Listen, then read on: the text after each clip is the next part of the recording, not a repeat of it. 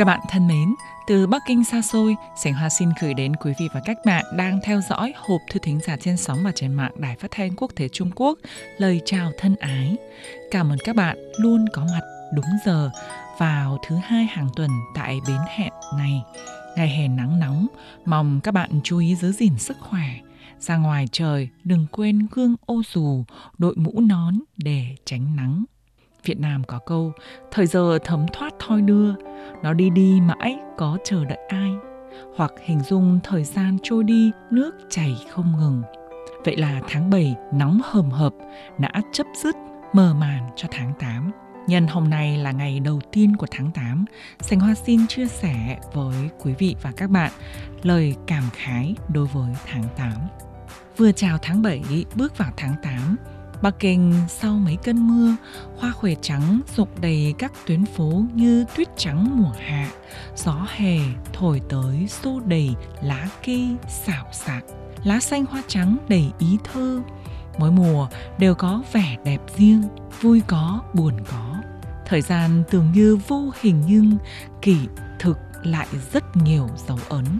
Tháng 8 là tháng các học trò chuẩn bị cảm nang, sách vở, hành trang để chào đón năm học mới tháng 9 tới.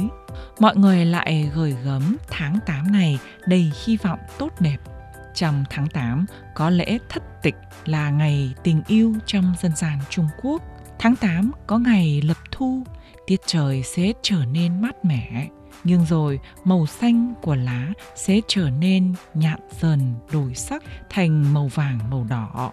Tháng 8 còn có ngày lễ Trung Nguyên là ngày lễ cầu cúng nhớ người quá cố. Ở nhiều nơi, mọi người thắp đèn lồng thả xuống sông hồ để soi sáng cho người thân bạn bè dưới suối vàng trở về quê nhà của họ lúc sinh thời.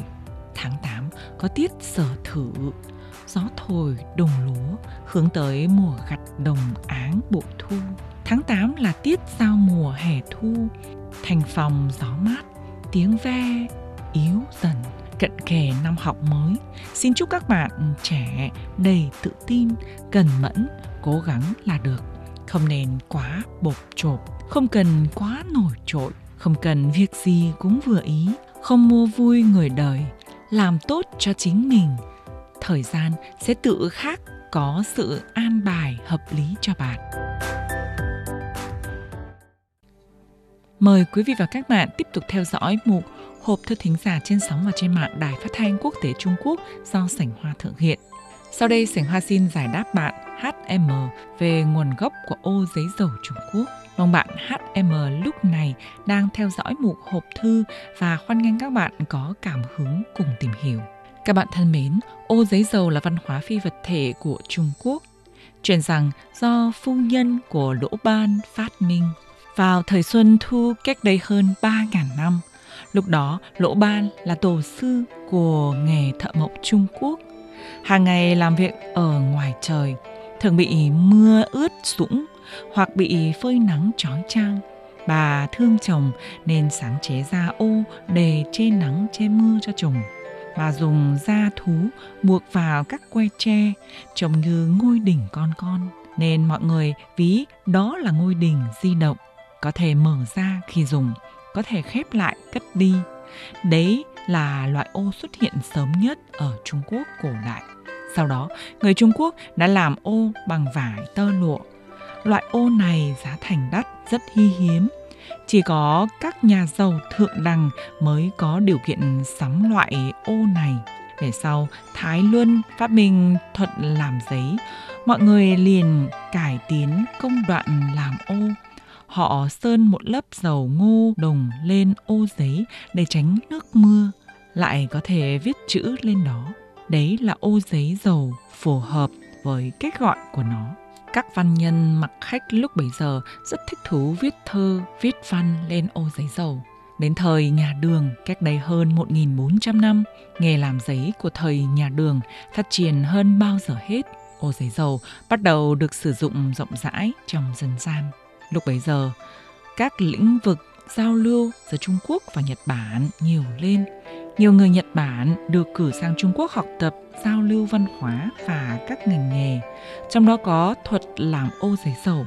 Sau khi ô giấy dầu chuyển sang Nhật Bản, người Nhật gọi đó là tháng sản tức đường tản.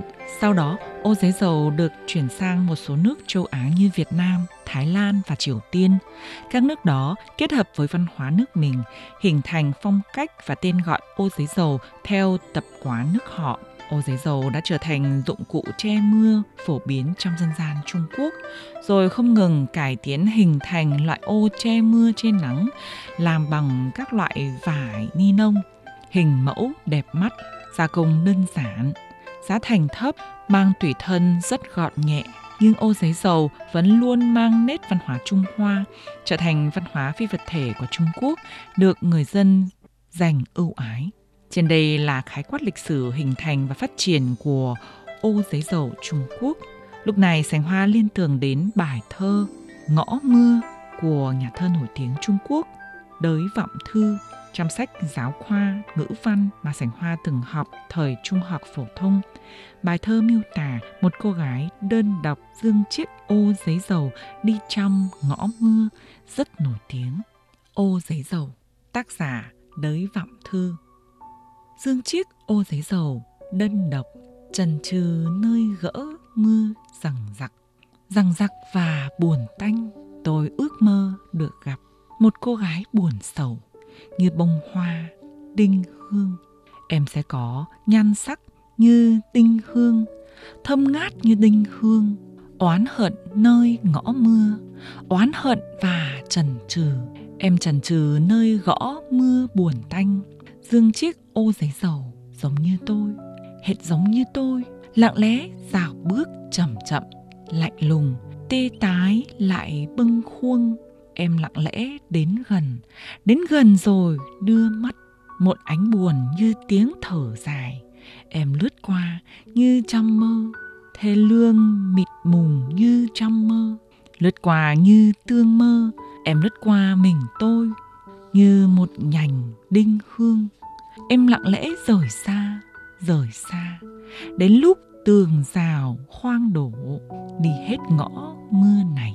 Trăm khúc nhạc buồn mưa rơi, nhan sắc em phai tàn, hương thầm em tan biến, tiêu tan cả ánh mắt em, buồn như tiếng thở dài, bâng khuâng như đinh hương.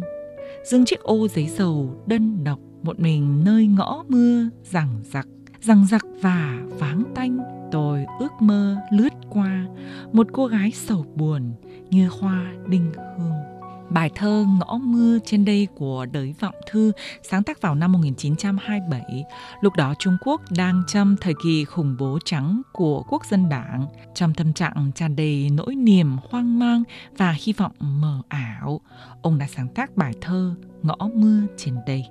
Các bạn thân mến, do thời gian có hạn, chương trình hộp thư kỳ này xin khép lại tại đây. Sành Hoa cảm ơn sự quan tâm theo dõi của quý vị và các bạn.